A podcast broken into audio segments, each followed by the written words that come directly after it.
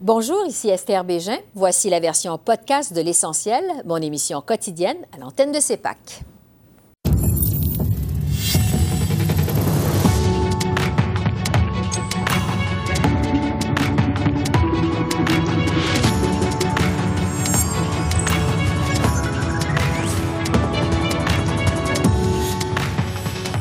Ce soir, une première pour l'armée canadienne. Une femme devient numéro 2 de la défense. Selon le colonel à la retraite Michel Drapeau, c'est trop peu pour changer la culture de l'organisation. Un an après le début de la pandémie, le premier ministre François Legault admet que le Québec aurait pu faire mieux. Alors que les doses d'AstraZeneca arrivent au pays, on fait le point sur ce mal-aimé des vaccins avec le docteur Nicolas Brousseau.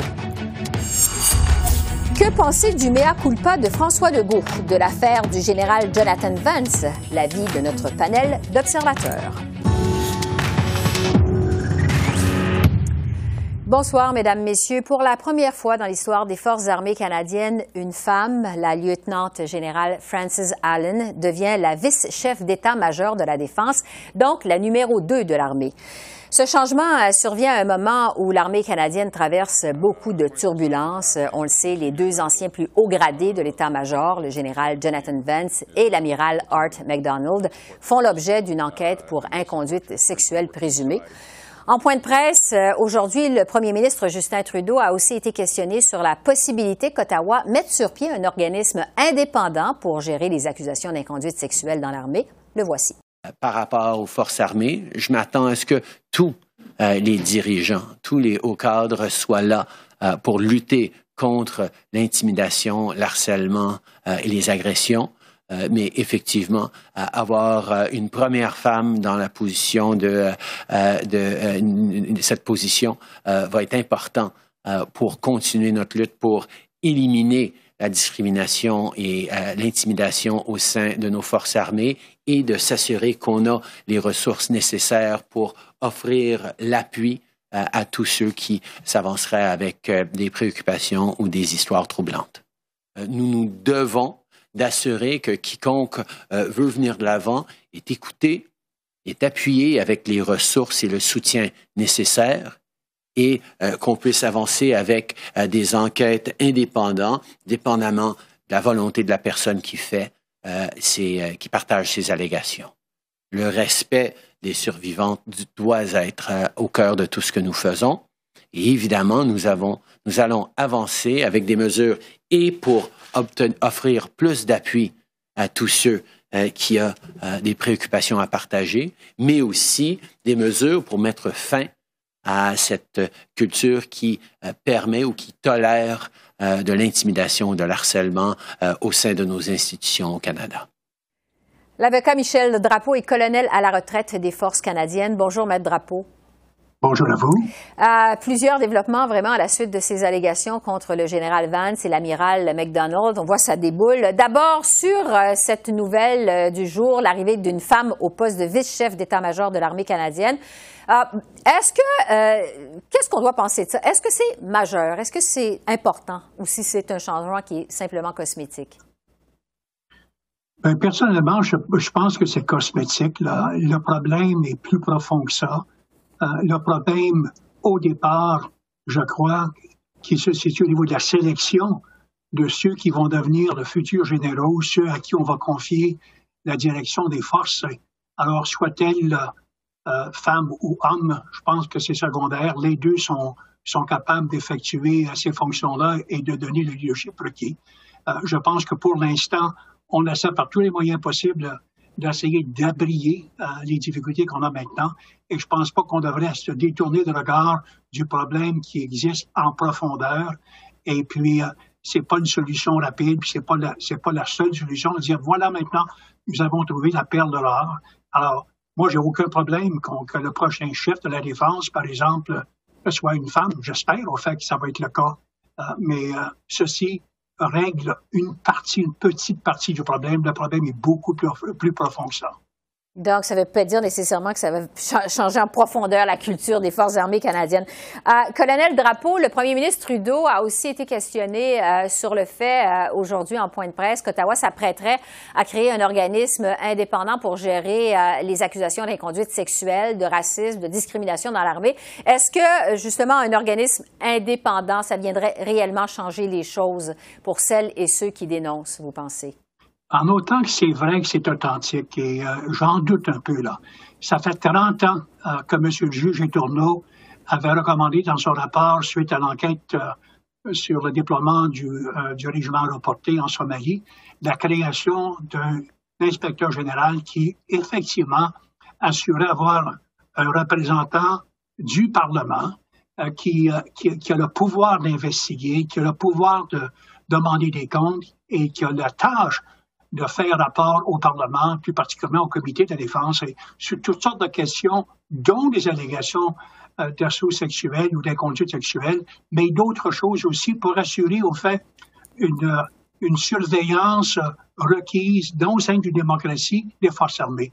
Et le gouvernement de l'époque, et depuis ce temps-là, ont tout simplement tourné euh, leur regard et ont, ont abandonné cette idée-là avec le résultat qu'on connaît aujourd'hui. Il y a une absence totale de surveillance. Les, les forces armées, en tant que moi je suis concerné, ce que je vais dire, c'est, et je vais le dire haut et fort, c'est un État à l'intérieur d'un État. Mm-hmm. Ils opèrent selon leurs règles, selon leur volonté, selon leurs procédures et leurs traditions.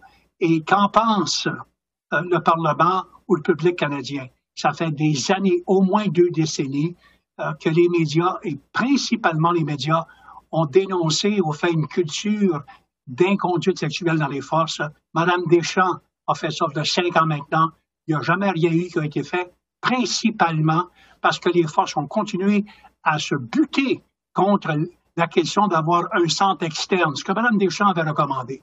Alors finalement, nous sommes rendus au bout du précipice. C'était une grande crise. Et alors finalement, on décide de créer une, personne, une agence indépendante. Mm-hmm.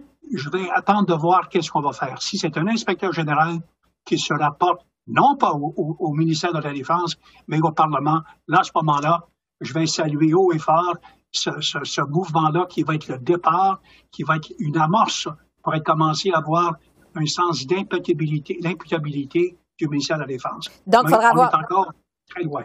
faudra voir euh, de qui va répondre finalement cet organisme-là ou cette personne-là indépendante chargée de gérer ces, ces plaintes. C'est ce que vous êtes en train de nous dire.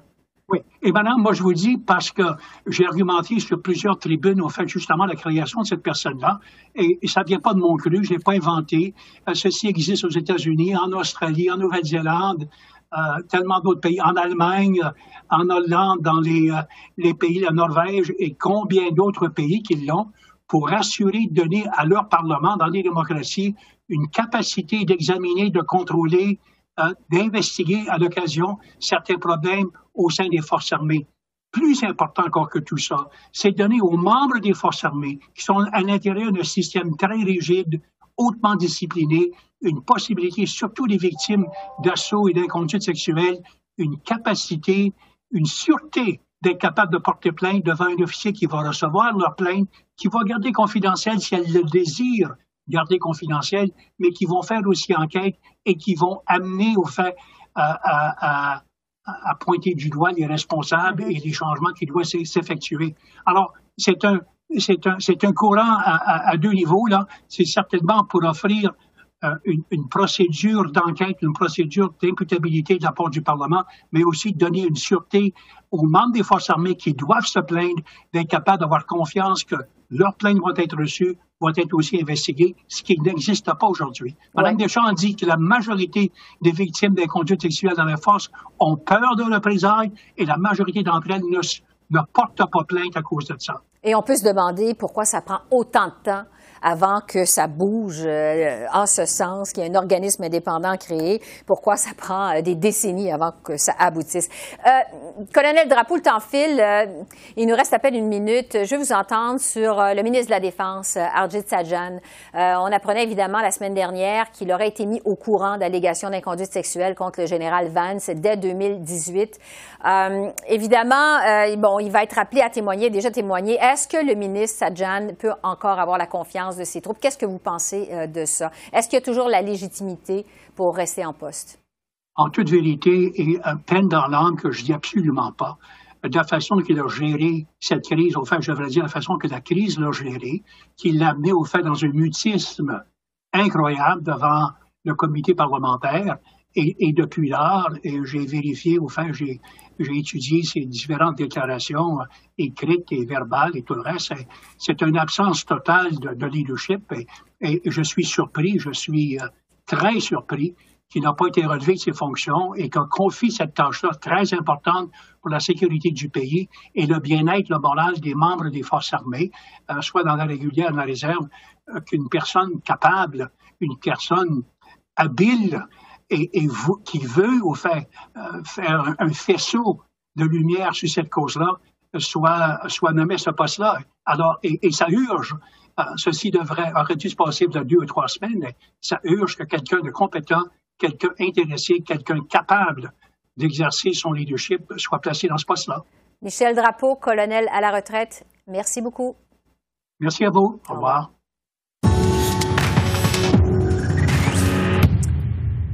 Un an après le début de la pandémie, euh, le premier ministre du Québec, François Legault, admet pour la première fois qu'il aurait pu faire mieux pour gérer la crise. La province, on le sait, affiche le pire bilan au pays au chapitre des décès dus à la COVID-19. On écoute le premier ministre. Il y a beaucoup de Québécois, après un an, qui se disent euh, est-ce qu'on aurait pu faire mieux? Et euh, la réponse est oui, on aurait pu faire mieux, mais en même temps, il euh, faut situer le contexte. D'abord, quand on regarde les sept pays les plus riches, les plus industrialisés, ben, il y en a cinq qui ont eu plus de décès, toute proportion gardée, que nous. Pendant ce temps, euh, la vaccination tout de même s'accélère au Québec avec l'arrivée du vaccin d'AstraZeneca. Euh, comme c'est un vaccin qui se conserve plus facilement, la province prévoit l'utiliser euh, auprès d'une nouvelle clientèle. Là-dessus, le ministre de la Santé. Nos experts ont dévoilé comment et quand on va donner et à qui surtout on va donner l'AstraZeneca au cours des, des prochaines semaines. en fait, on va réserver euh, une partie de ces doses-là pour la vaccination à domicile. Vous vous souvenez, j'en avais parlé il y a quelques semaines quand on avait des questions comment on allait travailler sur la vaccination à domicile. Alors, euh, je pense que ça se prête très bien pour des raisons notamment de logistique. Et euh, je pense que c'est une très, très bonne nouvelle pour confirmer que, que, plusieurs personnes chez qui on va être capable, certaines clientèles, se rendre directement chez nous plutôt que eux d'avoir à se déplacer dans nos centres de vaccination. Euh, il y a des doses qui sont arrivées, euh, notamment ce matin. Alors donc, on va pouvoir euh, accélérer le mouvement qu'on va faire avec AstraZeneca. C'est une excellente nouvelle.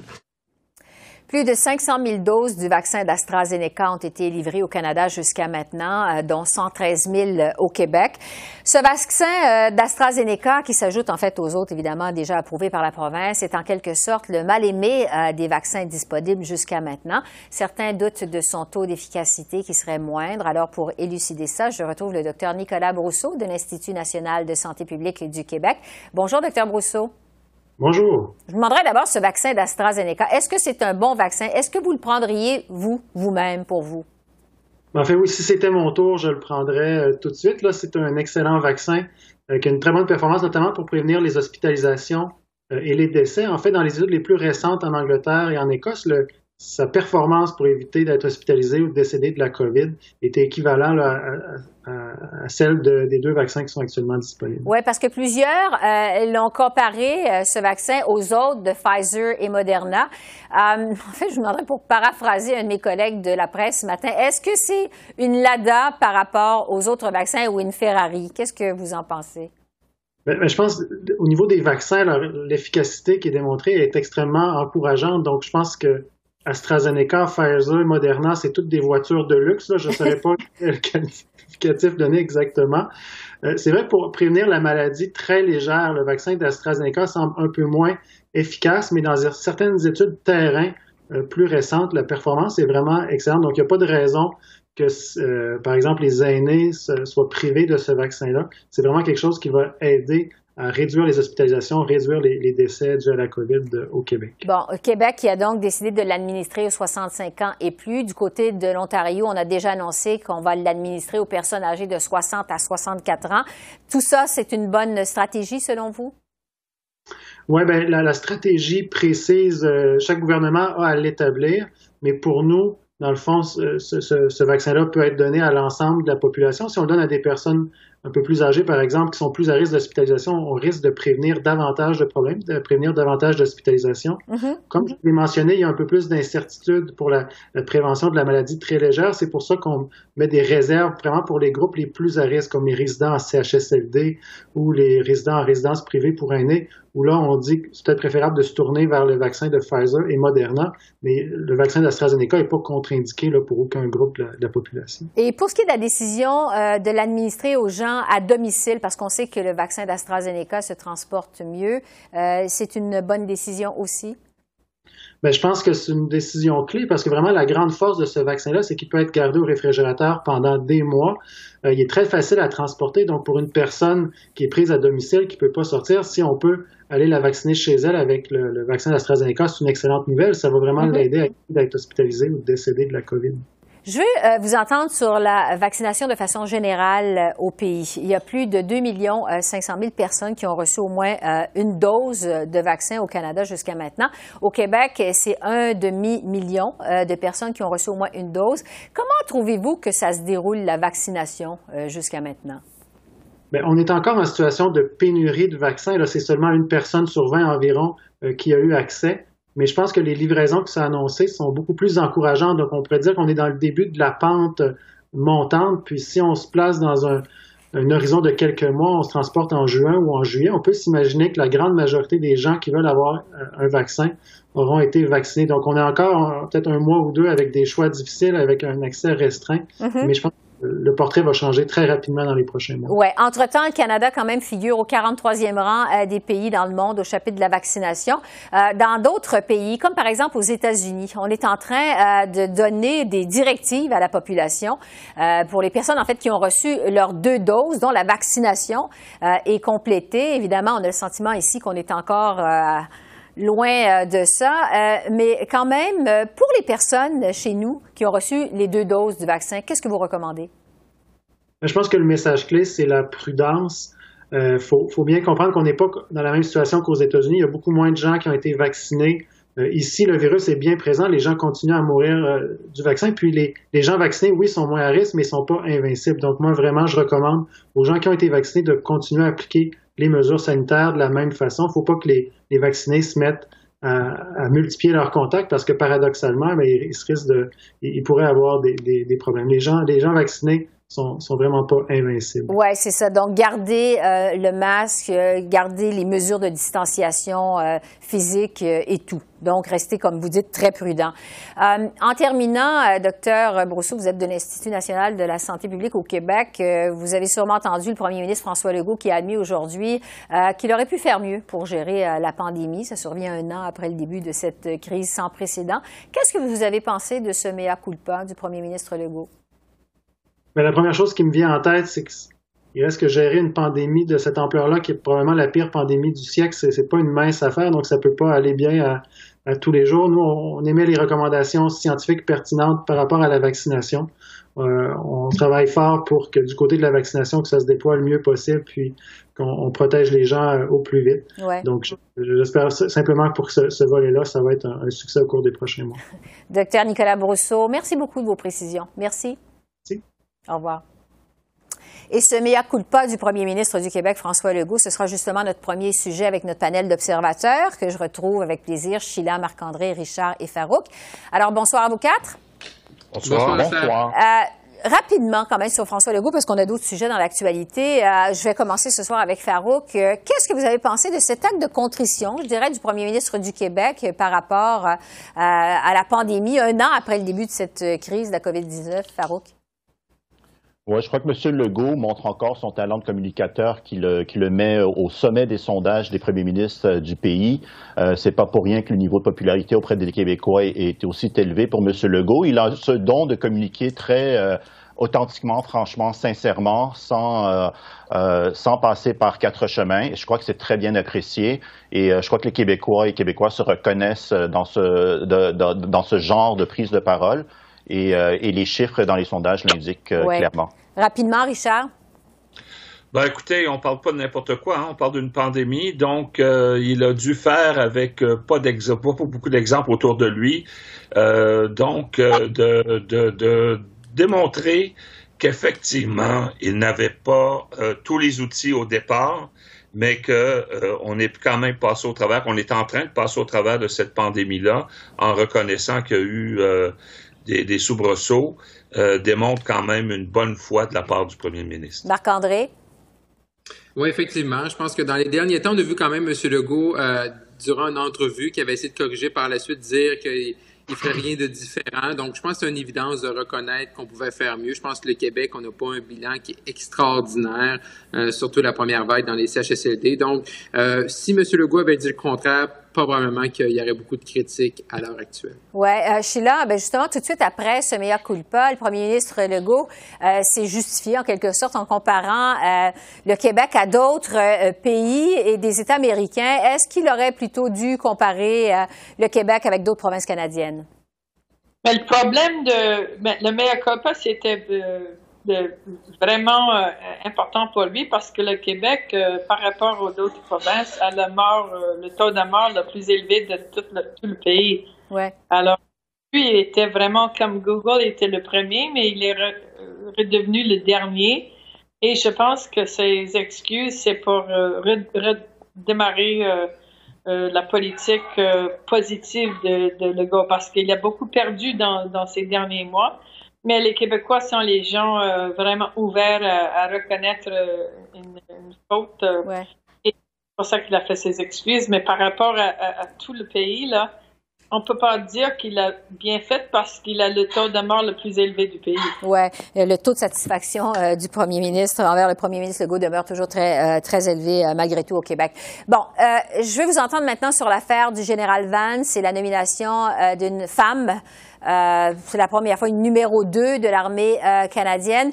Euh, Sheila, je vais rester avec vous. Est-ce que l'arrivée d'une femme, ça va permettre, selon vous, de changer vraiment la culture dans l'armée canadienne? Qu'est-ce que vous en pensez? Non, je pense que le fait que le général Vance a, pu avoir ses, problèmes depuis quelques années, il n'y a pas personne qui a réagi. ni le ministre, ni le bureau du premier ministre. C'est-à-dire qu'il faut vraiment changer la politique et le changement de, de mettre une femme, euh, c'est sûr que cette femme-là euh, a dû euh, se joindre à la politique militaire pour être le, numéro 2. Je pense que le, le besoin, c'est de changer le système militaire et ça, c'est un gros défi. Plus, ça va durer plus, plus de de, de faire ça et plus d'un changement. Oui. Marc-André, qu'est-ce que vous pensez de la nomination de cette femme numéro 2 dans l'armée canadienne et de la façon dont le gouvernement Trudeau a géré toute l'affaire du général Vance avec le, ministre de la Défense, euh, qui est un peu ah, pas mal sur la sellette avec toute cette mm-hmm. histoire? Non, sans aucun doute, c'est une bonne nomination. Est-ce que ça va tout changer euh, le système? Probablement pas. On peut pas de, euh, demander à une personne de changer une pratique qui est malheureusement là depuis trop longtemps. En ce qui concerne M. Sejan, euh, je pense qu'on voit que M. Sejan et également le bureau du premier ministre ont fait le minimum présentement. Je trouve que leur défense est, un peu faible, en fait très faible par rapport à le, sérieux des problèmes euh, qui sont qui sont devant eux avec ce dossier-là. Et je pense que les c'est un peu triste. Et, et, être militaire présentement, j'aurais pas vraiment confiance. Et M. Sejan doit piloter. On, on sait que l'opération Honneur présentement pour essayer de contrer ça, les abus, également de pouvoir que les militaires puissent euh, s'exprimer librement lorsqu'on vécu des choses qui ne sont vraiment pas agréables. Et euh, c'est sûr que ça vient entacher l'ensemble de l'opération présentement. Et c'est un peu, c'est et M. Sejan, je pense, doit se demander la question, c'est la meilleure personne placée pour mener à bien cette restructuration-là dans cette manière euh, de faire là dans l'armée. Oui, Richard, le colonel à la retraite, Michel Drapeau, me disait il y a un instant euh, que le ministre Sejan euh, aurait dû être démis de ses fonctions depuis euh, un bon bout de temps maintenant, quelques semaines. Qu'est-ce que vous en pensez de la façon dont tout ça est géré jusqu'à maintenant? Bon, écoutez, d'abord et avant tout, saluons Mme Allen qui devient vice-chef d'état-major dans l'armée canadienne. Elle va avoir besoin d'aide. euh, il faut absolument donner un coup de pied dans le nid de guêpe. Ça a déjà été fait. Euh, on se souvient que l'ex-juge de la Cour suprême, Mme Marie Deschamps, en 2015, avait demandé à ce qu'il y ait un centre indépendant mis sur pied euh, pour voir à toutes les allégations de comportement inadéquat de la part de militaires. Ça n'a pas été fait. Donc, euh, il y a du travail à faire de ce côté-là. C'est pas Mme Allen qui peut porter tout ce, fardeau-là, mais il en demeure pas moins que euh, la machine d'État canadienne, le bureau du premier ministre, là, il y a des, des quiproquos, il y a des, des, gens qui disent pas la vérité, là, euh, à savoir si le premier ministre est informé ou non, si M. Sajan a effectivement bien informé le bureau du premier ministre et que l'information s'est pas mm-hmm. rendue.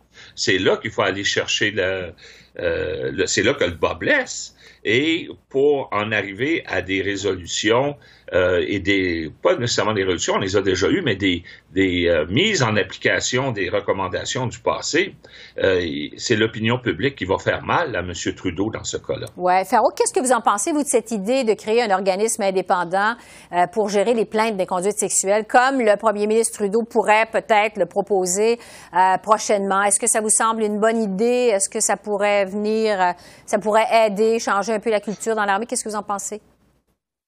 Oui, je crois que je suis pas un expert, mais ce serait bienvenu de, de, de prendre des indépendants, des tiers partis pour évaluer euh, ce qui se passe à l'interne. C'est un peu quand, quand, on reproche des euh, quand on reproche à la police euh, des, des agissements, on reproche souvent la police qui enquête sur la police et on n'est pas satisfait des résultats. Donc, avoir des, un, un, organisme indépendant, ça pourrait être le début d'une solution.